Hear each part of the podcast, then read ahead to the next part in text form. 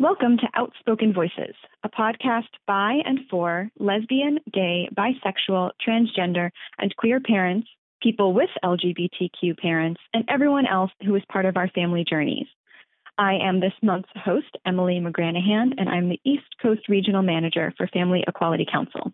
Today, we are talking about National Adoption Awareness Month, before we continue, we want to acknowledge the generous support of Johnson's for this month's episode of the Outspoken Voices podcast. As part of their commitment to and support for family inclusivity, Johnson's is proud to support Family Equality Council's National Adoption Month campaign to recognize all the loving families that help children thrive. Telling our stories, as we've talked about in previous episodes, uh, is a powerful way to raise awareness of LGBTQ families, and in this month, adoption. LGBTQ couples are more likely than different sex couples to adopt children. Private adoption, public adoption through the foster care system, and kinship adoption are all part of our family's stories. In this episode of Outspoken Voices, we are talking with three parents whose families have expanded with adoption. We have with us Jamie and Bo Nabozny and Katie Mitchell. So, to get us started, Jamie and Bo, would you just share a little bit more about your family journey? Absolutely. So, it goes back to May of 2015. Jamie and I have had many conversations previous to that time, and, and we finally decided it's time to pull the trigger and expand our family. We have so much love to give, and um, it's time for us to start thinking about expanding that family, like I said. So we partnered partnered with a local adoption agency, Children's Home Society slash Lutheran Social Services, uh, to really get educated on the adoption programs that they have available and really get an idea of what we were looking to expand our family with uh, for the type of children that were available.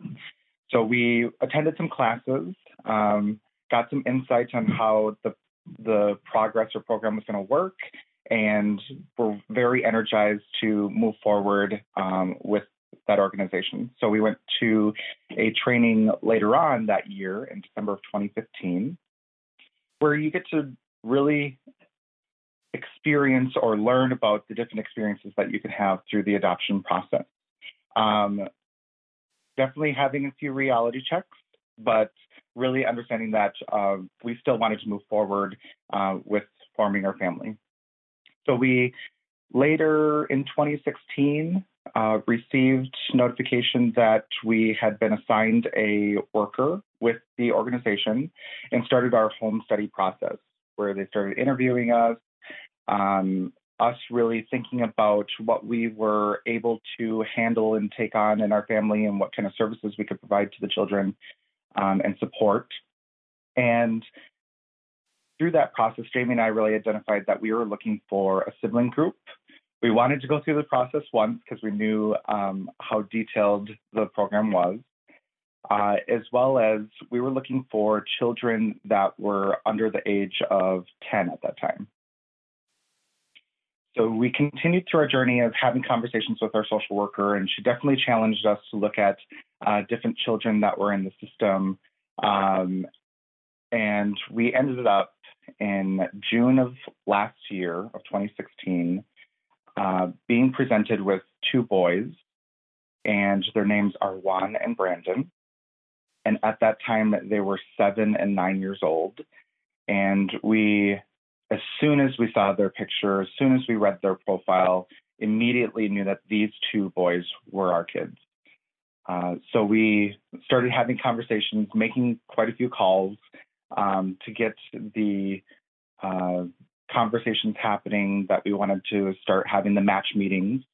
Uh, so we had the match meetings, and in the end, a couple weeks later, we finally actually got to meet them in person. And then four weeks later, they actually ended up moving in with us. Uh, so very quick journey um, and expanding that very quickly.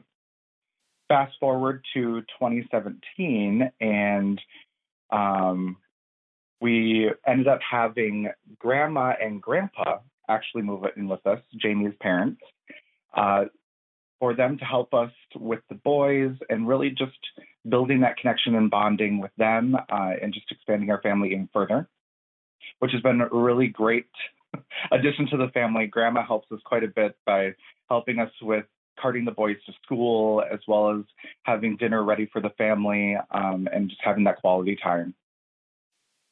Throughout that time, we did actually have um, some communication with their brothers. They have two older brothers and two younger brothers. Uh, the two younger brothers were actually adopted um, the same time Juan and Brandon were in December of 2016. Uh, we had regular play dates with them, having them all meet together uh, on a regular basis. And throughout the process, we we built actually a pretty good connection with the two older brothers. And after about six or seven months, Jamie, would you say? Mm-hmm. Uh, we started having some discussions with the social worker that re- represented all six boys and made it known to the social worker as well as the guardian ad litem for all six boys that we were open to um, having the two older brothers actually come live with us as well and work on adopting and finalizing with them. So that conversation again happened in the June time period and had conversations in July. And the boys actually, the two older boys, ended up moving in with us August 23rd of this year. And I'm happy to report that things are going very well um, and everybody is getting acclimated and it's just been a great process. And I would, I would attribute this to being the representatives through the county that they're in, uh, the social worker, as well as the guardians just being phenomenal and um, really being great advocates for our boys. So that's where we're at today.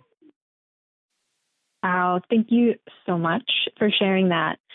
And uh, I didn't actually include this in your uh, introduction, but um, could you just share like where you are? And, and, you talked about some of this process was very quick, and so it sounds like geographically being close to um, the different agencies you were working with and these different meets you were going to. How did that sort of like where you were located? Do you feel like that played?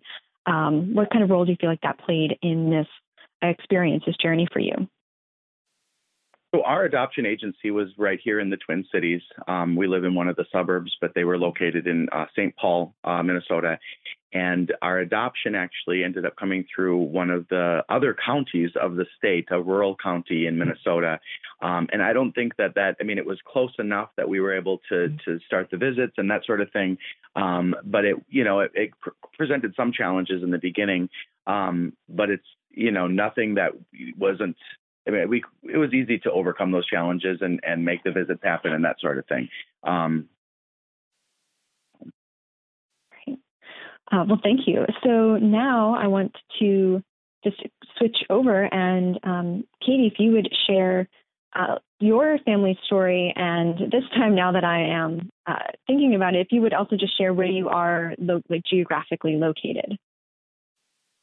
Sure. Um, so uh, we're from Lafayette, Indiana, which is about two hours south of Chicago geographically. So I guess my story, my wife's story, starts back when I met my wife in 2007.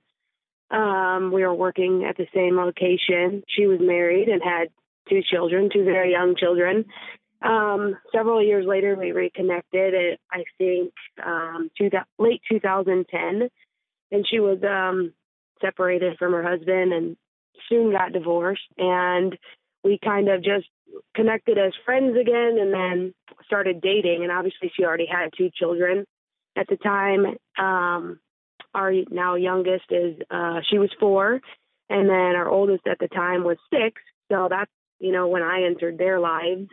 Um, as I mentioned, she was separated from from her husband, got divorced, um, and he was not a very good part of the children's lives. And so after we started dating, about a year in or so, they moved in with me. And, you know, we kind of knew right away it was, you know, something serious and I wanted to be a part of the kids' lives. Um, it took about two years for me to really talk with their biological father and come to the understanding that, you know, he really didn't belong in their lives and he really wasn't good for them. So about two and a half years in, he voluntarily relinquished his rights to me. So we got an LGBT lawyer out of Indianapolis. went through the whole home study process. Uh, and then a couple months after he signed over his rights in August of 2013, I adopted both of our older children. So at the time, I believe that they were seven and nine when the adoption was finalized. Um, about two months later, my mother called me and told me about an interesting uh, dilemma with uh, my second cousin. She had lost her first daughter to, well, she was taken by DCS. So my mother called and kind of just let my wife and I know about the situation and said, you know, we don't expect you guys to get involved, but you know, this is our family. So my mom, of course, knowing me, knew that we would we would uh, take the situation seriously, and we got involved. Uh, this was October 2013, and Sophia, who is now our youngest, was only 15 months old. She was in a foster placement up in northern Indiana, and it took us about three weeks to petition the court for custody of her. And then we became foster parents in December of 2013 and she was able to be, you know, placed with us and stay permanently with us throughout the entire DCS case. So Sophia was actually my second cousin. We had custody of her the entire time, all the way up through her entire case, which just ended in July of 2017. So it was almost a four year long DCS case. Um, but now that she is five, she's officially adopted and um, I guess that's that's kind of our family story a little bit different. We didn't go through um, any you know adoption agency. We went through through DCS, and we're still licensed foster parents. Um, we just hit our four, just about to hit our four year mark. I just talked, got off the phone right before this call with a with a gentleman who wants us to take a respite care. We've done several respite care stays over the years, and now um, we are considering opening our mm-hmm. license again to possibly, you know, taking more children in the future. We've also been trying together to have another child for about oh, a little over a year. So there are many open doors in our um, future and our you know family growing. We're definitely wanting to have more children and very open to you know kind of whatever happens to us together. That's the route that we'll take. Well, thank you for sharing that. That is um, such a multifaceted journey. I'm really excited to talk a little bit more. So, my first question, um, really for all of you, is that often when people discuss adoption, um, the topic of closed or open adoption, sort of knowing birth families, really uh, comes up, especially for different prospective parents. And both of you have different experiences with that, with different types of contact and relationships um, with birth families. So, what has that been like for you and your children? Um, so maybe Jamie and Bo, if you, you you touched a little bit upon this with some meetings um, and getting together with uh, siblings, um, but how is you know what was that experience like for your family?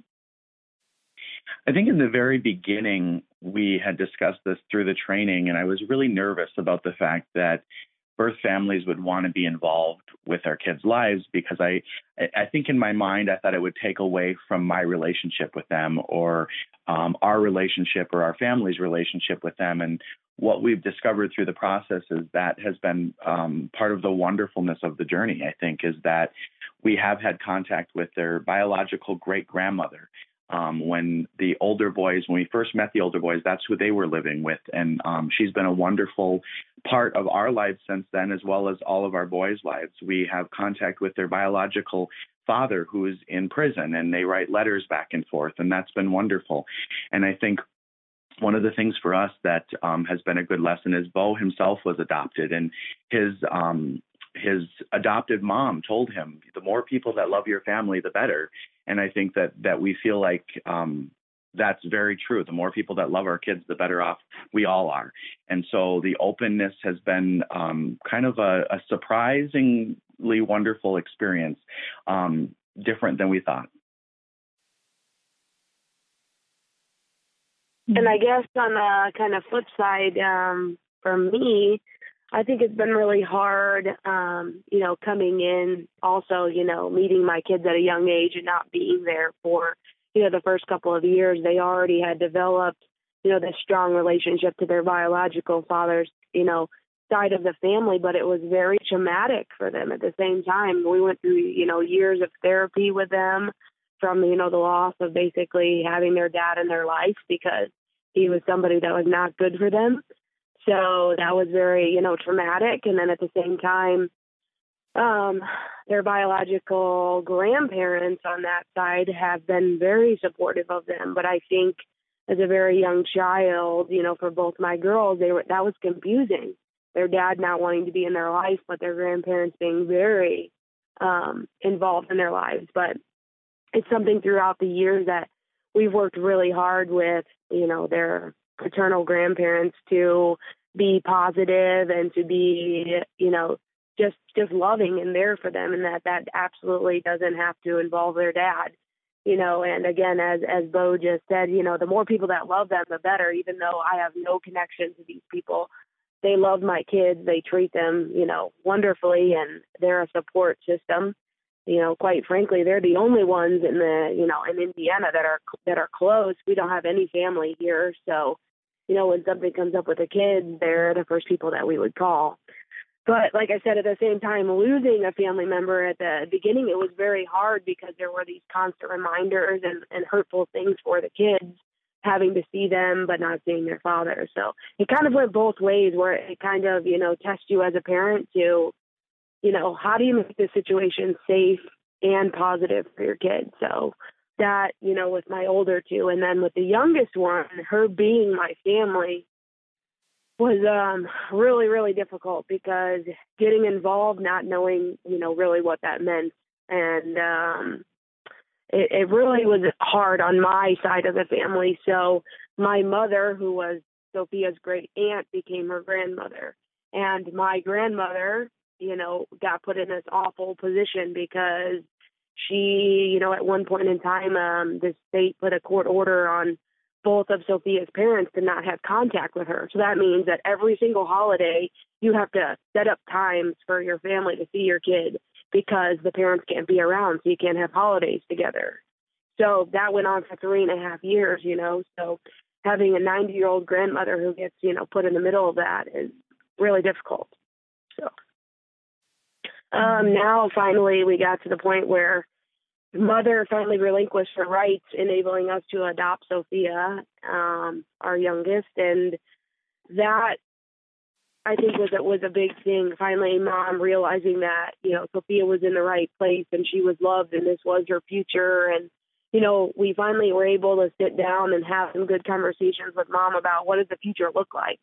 And, you know, if, again, if you can be safe and you can be healthy, the reasons that she was taken away from you, as long as you're addressing those and you can be a good part of her life, you can be involved in her life. And finally, I think her mother is clean and I think she's safe and she's been able to, you know, come to some birthday parties and come to, um, you know, just some things with the family. And I don't feel like we have to put up this barrier and I don't feel like we have to keep Sophia away and Sophia's only five, so I don't think that she understands quite yet. I mean, we've introduced her biological mother as, you know, an aunt or kind of a friend, but, you know, definitely as she gets older, that's a conversation we're going to have to have with her. And Sophia knows she's adopted. I just don't think that she has no memories of either of her parents. So, you know, that's a bridge we're going to have to cross, and I'm interested to see how it goes. Um, but I'm also happy that our family's finally like you know one piece again and not divided over this case. Hmm. What surprised you the most about this about the adoption process? You both went through very different processes, but still working with courts. You know, this all of this was still part of of your experiences. Were there any anything that really surprised you about that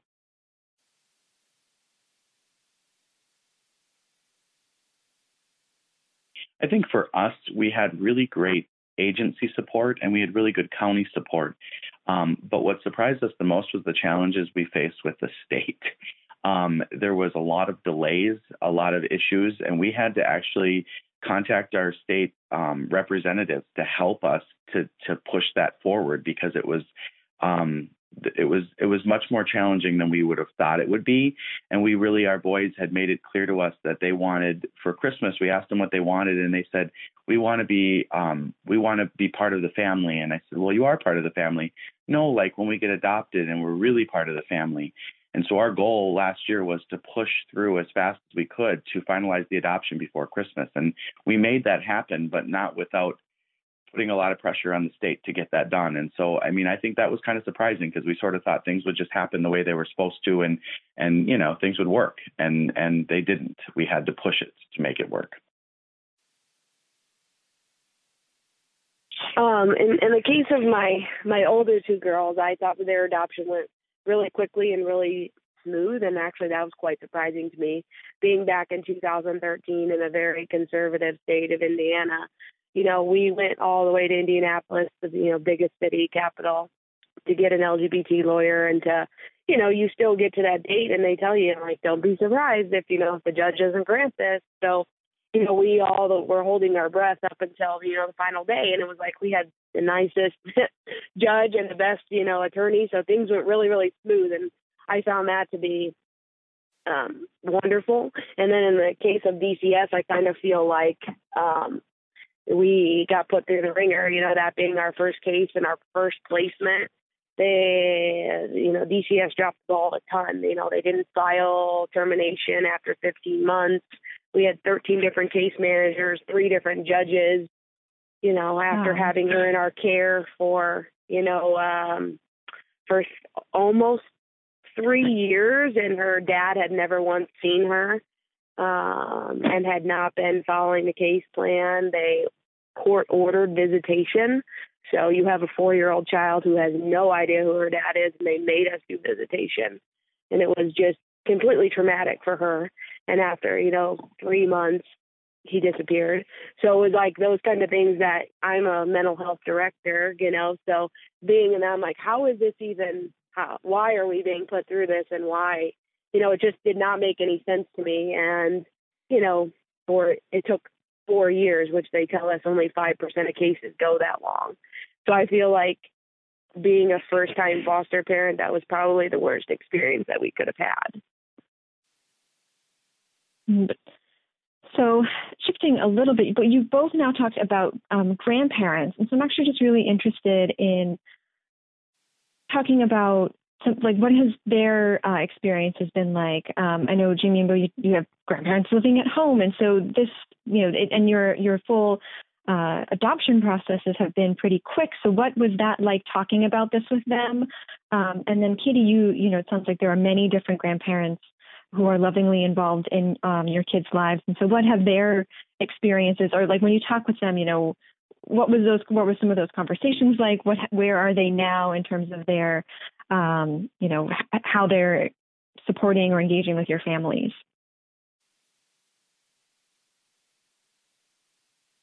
So this is both. So on both sides, I think that we were getting pressure for a number of years of when are we going to start having a family and getting a family together. So I think both of our our parents were very very supportive. Um, so when we decided to go through the adoption process, um, there was a lot of excitement, um, but I think that we needed to educate them on what the adoption process would look like as we went through it. So um, there's definitely that learning curve, but they were, of course, always supportive. Now, fast forward to when Jamie's mom and stepdad are living with us, um, I definitely think that there were challenges in just getting reacclimated to having younger kids and constantly living with them and having them around. So Jamie's mom, Carol, but she is just a, an angel to us and helping us and being there for the kids. She has so much love to give um, and is always there for our kids and asking how their day is. So um, there, she's definitely there for us. But I would say when we decided to move forward with the two older brothers, um, we definitely had to sit down and have a conversation with her and just say, this is just as much your decision as it is our decision. Since you're in our home, helping us out, assisting us, um, you need to be part of that. And there were definitely some reservations, but she said from her heart that she knew that this is what we needed to do and this is what we were going to do as a family to um, bring them in. So very supportive and there for us.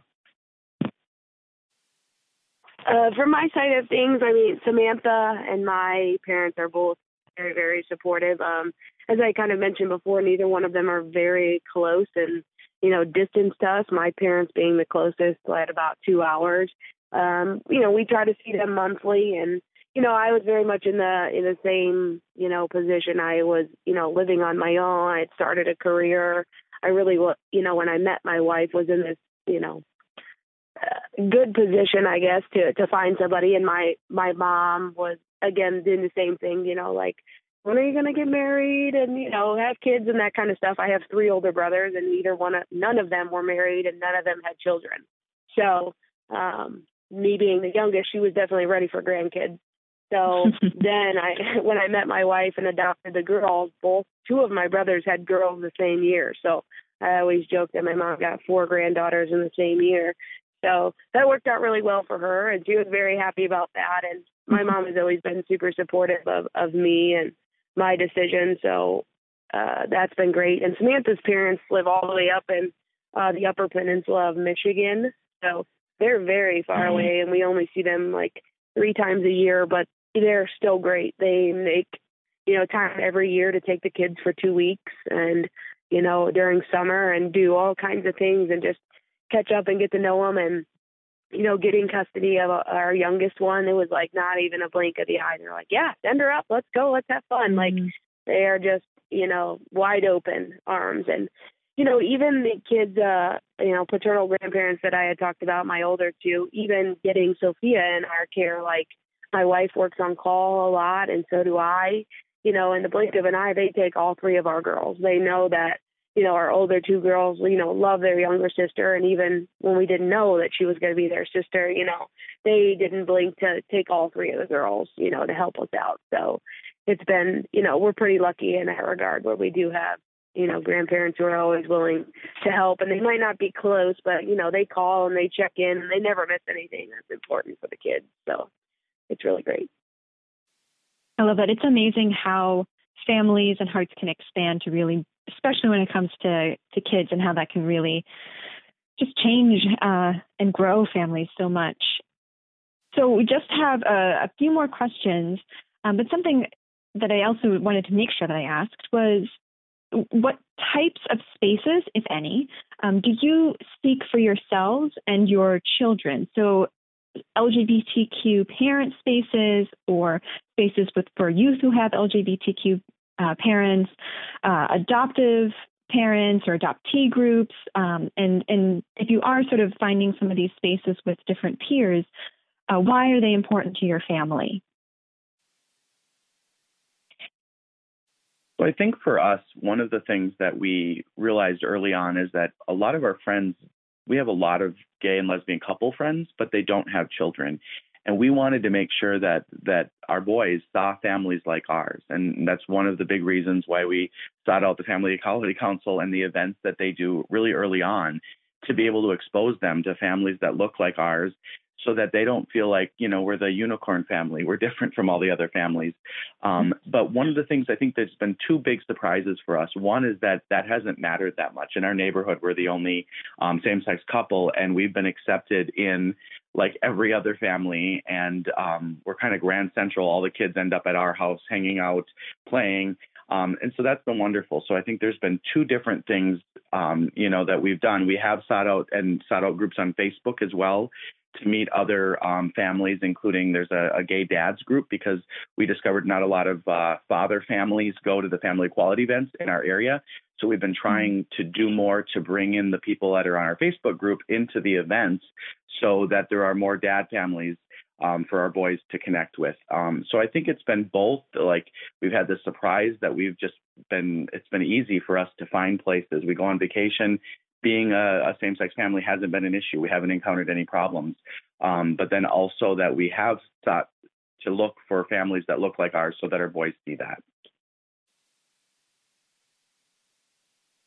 And for us, um, it's you know even though we're in a smaller city, we do have you know Purdue University, which is you know a blessing because it's one of the most diverse colleges, and you know uh, the United States. So I think that that helps bring a lot of diversity to our area and, you know, just to different cultures and backgrounds. And, you know, we also have some pretty great people here, you know, Tanya and Amy, who are part of Family Equality. So, you know, they're very up to date with, you know, the Pride Center in Lafayette. And we've done, you know, plenty of events there with our kids um, just to see other families like ours. But I think our kids most enjoy, you know, the family equality events in April. And then we went to the week long um, in in Massachusetts. So um, they really enjoy those events. Uh, trying to think what else we've done here. Oh, we do Outfest in um, in Lafayette, which happens every summer and we usually run the booth and let our kids talk to people who come by and you know just kind of share our story and you know draw their family and i'm really also fortunate that i have three very outspoken girls so not much gets by them they're not afraid to talk to people about their families uh being in school i have an eighth grader a fifth grader and a kindergartner and my kindergartner will be the first one to tell the whole world that she has two moms two sisters and five dogs and tell you everything you want to know maybe more. So, you know, we, uh, I think a lot of people probably learn from them, which is kind of makes me laugh. And, uh, you know, they, they definitely keep things interesting. So I don't think my kids have a problem, um, you know, blending in. And like I said, I think that they're also, you know, good advocates for us where we don't even have to do a lot of it. They'll just tell people like it is. So that's great. mm-hmm. Well, we have time for just uh, final thoughts. So, I mean, maybe one final thought to think about. If there's anything that that you wanted to say before we um, ended this the the recording, but also, what advice do you have for LGBTQ people? You know, maybe young adults, like thinking long time down the road. Maybe people now who are on the cusp of of uh, considering adoption. So, you know, for folks who maybe are thinking about becoming foster parents or go, or adopting, um, what advice do you have for those LGBTQ individuals?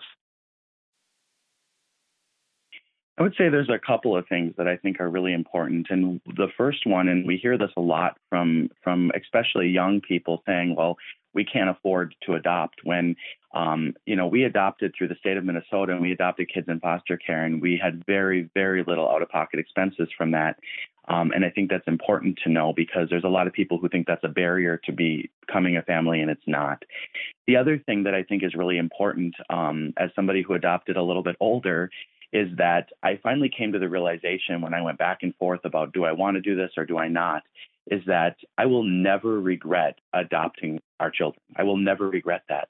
But it's very possible that one day I would have regretted not doing it. And I think that's something that really guided my final decision about which direction we're going to go. Um, and and when we discussed it, um, you know, Bo was ready, and I didn't know that I was. And so when I thought about that, you know that I, I may one day regret not doing this, but I can tell you right now, a year in with the two and one month in with all four, I will never ever regret uh, this. It's been probably the most wonderful thing that's ever happened to me. You know, and I think a lot of those same things as well for us. I mean, a, a lot of people, you know, don't know if they're ready, you know, financially, and it's you hear people of, of all you know types of colors and backgrounds you know saying the same thing. Well you you never really know when you're ready. So if if you don't though are you going to regret it? And you know absolutely adopting uh, you know getting involved in uh our youngest's case i i think back you know what if she would have ended up you know when we picked her up from the foster home she was in for like three weeks before the judge released her to us she the lady was the nicest sweetest lady on earth but she had some foster kids in her house and um she told me that she was on like a hundred and ninth foster child and I'm just like I think about like how many times would she have moved? What family would she have ended up with? Would I know her? You know, and would have anybody else in my family stepped up to take custody of her? And I think, you know, probably not. So that would have been a family member that we would have have just lost. And that makes me, you know, really sad. And kind of on the flip side of that too, that that was a, you know, third generation of you know, children and my family on that side getting lost in the system. And so that was not something that, you know, I wanted to see happen either to continue, you know, that bad spiral, which is why we ultimately got involved.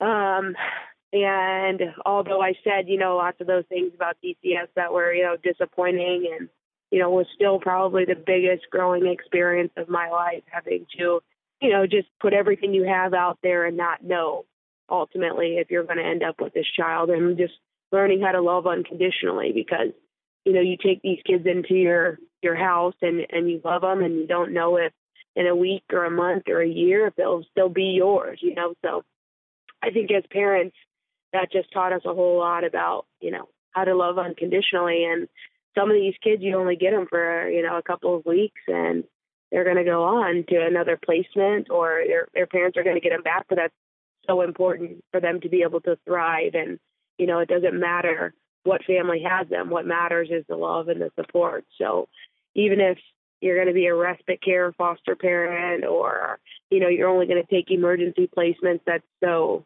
so crucial for these kids to to grow up and have an opportunity to be successful. And that's i think why our door is is still open in in the foster care world so. Well jamie bo and katie thank you so much for opening your heart and your family stories to us this was just an incredible conversation, uh, and I really can't thank you all enough for for being here to and being part of this. And thank you again to Johnsons for their support.